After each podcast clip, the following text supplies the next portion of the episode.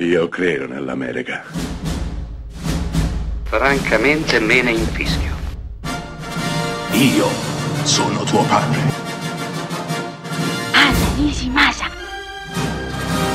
Rimetta a posto la candela. Rosa bella.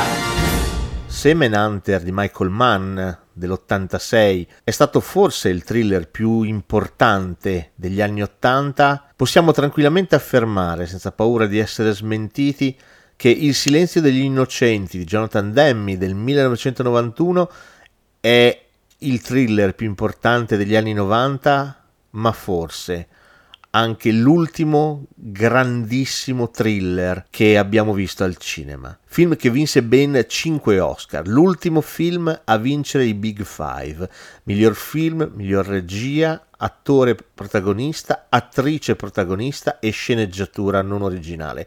I Silenzio Innocenti è un film importante. Pensate solo a come inizia, con Clarice Starling, Jodie Foster che corre nel bosco. Ecco, inizia così. Già siamo in medias res. Iniziamo immediatamente attaccati alla schiena di Clarice Starling che sta correndo, si sta allenando. Un agente dell'FBI che deve indagare su una serie di crimini.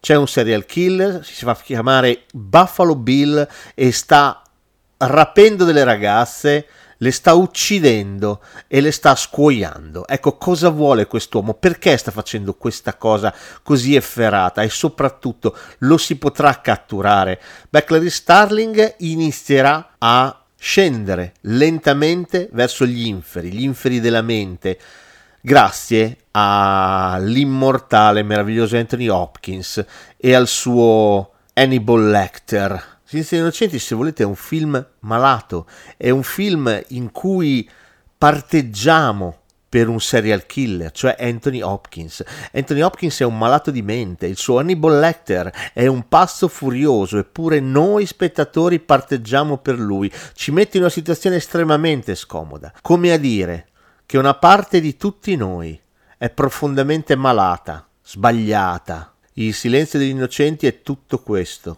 è redenzione, condanna, fuga, morte, malattia mentale, rivincita, vendetta, paura, rimorso, viaggio senza ritorno verso il nulla, verso il male.